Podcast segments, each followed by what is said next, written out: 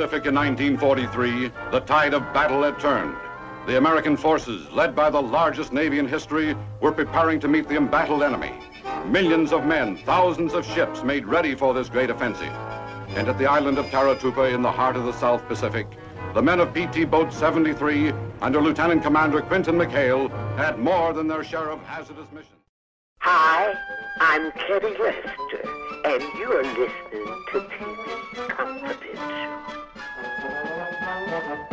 Ed Robertson with a reminder that Michael Learned will join us in our second hour. Plus, we'll replay a conversation with another famous TV mom, June Lockhart, as part of our special Mother's Day weekend program. We'll help you stay tuned for both those conversations. In the meantime, Greg Ehrbar is with us as we continue our look at McHale's Navy, all four seasons of McHale's Navy available through Shout Factory. Extra features include both of the McHale's Navy theatrical motion pictures released around 1964. Before we went to break, Greg was talking about how McHale's Navy was conceived as a broad farce that more or less was like Sergeant Bilko, only set in the Navy during World War II. Although I understand that it was originally conceived as an hour-long dramatic series, and I and I I seem to think a pilot, an hour-long pilot, was actually filmed. Yes. Didn't go anywhere, and Gene L. Coon, who later became the man who, in many respects, made Star Trek the original series Star Trek the original series. He was brought in as a script doctor and he retooled the concept and he made it possible for Universal slash Revue to uh, REVU uh, to sell the retooled McKay, McHale's Navy as a sitcom to ABC. Yes, and Revue Studios also gave us uh, Leave It to Beaver and the Munsters, and McHale's Navy is no more an accurate representation of World War II than those shows. Yeah. Um, the uh, the interesting thing is we had uh, we talked to Marty Krofft a few weeks back, and uh, unbeknownst uh, to me anyway, Si Rose was one of the writers, and I think he may have even been story editor. Si Rose helped create H.R. Pufnstuf Mhm. and co-wrote the movie, with how, um, and he uh, was instrumental in developing the show. And Billie Hayes was essentially the Joe Flynn role, and she had two flunkies who she was constantly telling her schemes to, and and treating badly. And she was trying to get the flute and trying to thwart the good guys. And that's basically what um, binghamton's role was that he was always trying to get them to trap them to reveal to the to the admiral what they were up to. But he would do these these dastardly schemes to entrap them and sometimes they were doing kind of sneaky things but they were mild generally and the irony is that sometimes a Japanese attack would actually come in handy uh, out of nowhere. There'd be a Japanese attack, uh, and they'd do something heroic, and there would be the "Well done, McHale" from the admiral, and then Joe Flynn would go, and ev- everything would be fine. But or they'd do something nice for the orphanage or something like that. So they had hearts of gold. So he would always be thwarted, but so was Witchiepoo. So it's kind of funny that those shows are so closely related. Uh, but it was not ever, ever to be taken seriously. Um, however, what would be taken seriously now is the. Um, I, I think if we were to let's let's go into let's go into the office, sit down. At, I'll sit down at my desk and I'll fold my hands. I'll take my glasses. I'll fold my hands and I'll cock my head to the side and talk about that there is some troubling, uncomfortable uh, incorrectness that is problematic about this show. Uh, and that is that there is a word they use constantly on almost every episode. The most endearing characters refer to the Japanese in a way that Nabisco refers to a uh, cheese snack, little little crackers um, that they're cheese flavored. I think you know what I'm referring to, but I don't want to say it because it's not nice. Well, they say it all the time on the show. they also have a POW, they call him a PW named Fuji, who basically uh, does their delicious cooking for them and is an object. He's a stereotype. He's he's sometimes free to go dating and getting out. And by the third season, he comes and goes. But quite often they have to hide him from from uh, Joe Flynn because what's he doing there? Sometimes he pretends to be an entire Japanese army, um, but he's very clearly not something that is comfortable nowadays. So there are aspects that uh, you you had to be there and just know that there well, were veterans again. this show. Yeah, you have. It was uh, not to apologize for the use of what of, of racial slurs on McHale's Navy, but it was written uh, 50 years ago. It, it was written by a, a, a, different generation of writers. It was written by a generation of writers who were not that far removed from World War II.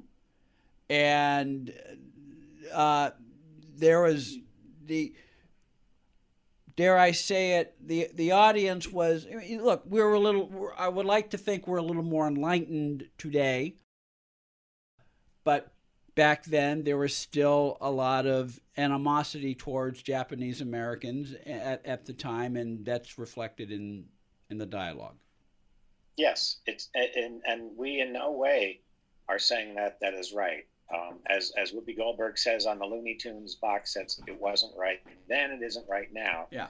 But to um, but to not ha- see them would be um, to to pretend they didn't exist. And the fact of the matter is, McHale's Navy was a wildly popular show on ABC. It was, uh, it, like I said, it, it was so popular it was made into very popular films. Um, the first one especially, and it gave us Tim Conway because thanks to Rose Marie discovering him at a radio station, this show made him into a comedy star. And um, Joe Flynn had come off of the unfortunate kind of firing from the Joey Bishop show, uh, uh, rumored that he was just too funny, and Joey Bishop never liked that apparently. And and but it was better that he was on because Joe Flynn's entire career um, was was because he wanted to be a dramatic actor originally, but he simply became very obvious he was funny in the roles he played, and he always played and, invariably this kind of role.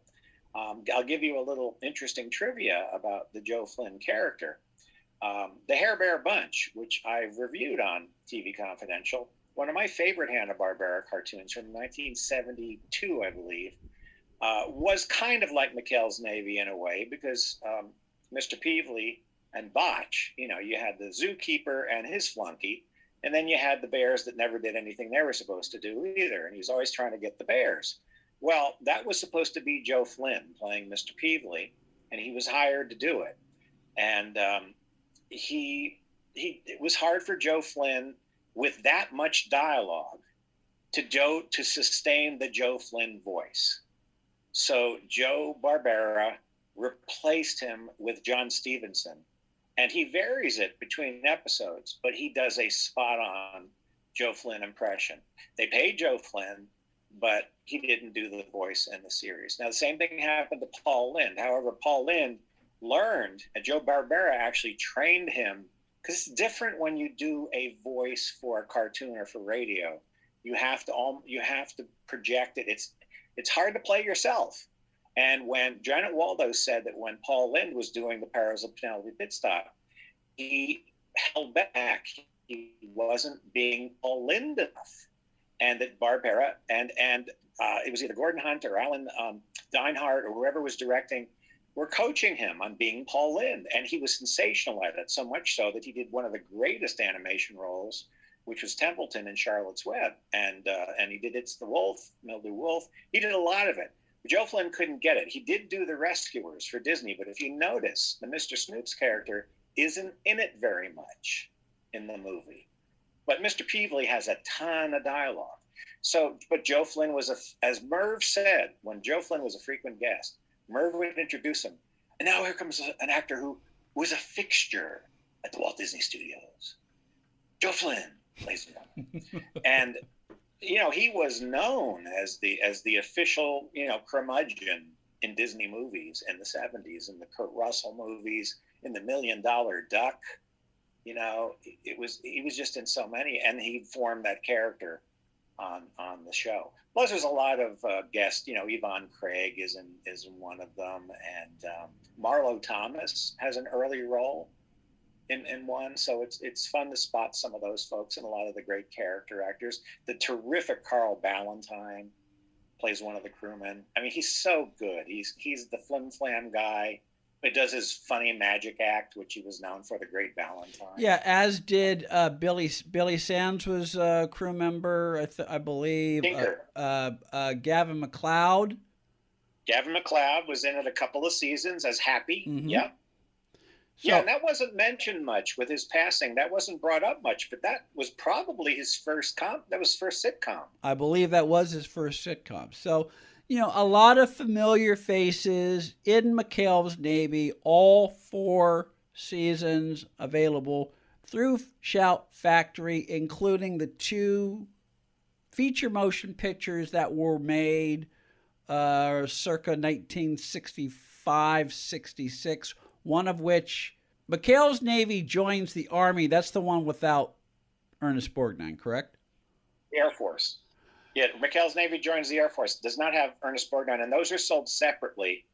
Um, okay, they're not part from, of the box set. From the television show. Okay, because I misspoke, we'll clarify this. All four seasons of McHale's Navy available as a box set through our friends at Shout Factory. The two McHale's Navy Movies are available as separate releases from Shout Factory. You can read Greg Ehrbar twice a month, cartoonresearch.com. We'll continue our special Mother's Day edition of TV Confidential on the other side of the break. We will replay conversation with June Lockhart that originally aired in 2015. Plus, we'll play a brand new conversation with Michael Learned. All that and more coming up in hour number two of TV Confidential. Stay with us. Be part of our conversation. If you like what you hear, have thoughts on this week's program, or have an idea for a future edition of TV Confidential, we'd love to hear from you.